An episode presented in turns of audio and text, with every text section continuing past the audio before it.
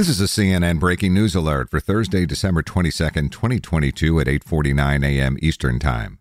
America's economy grew much faster than previously thought in the third quarter, a sign that the Federal Reserve's battle to cool the economy as it fights against inflation is having only limited impact. The Commerce Department's final reading this morning showed GDP up at an annual pace of 3.2% in the July to September period, a bit above the 2.9% estimate from a month ago.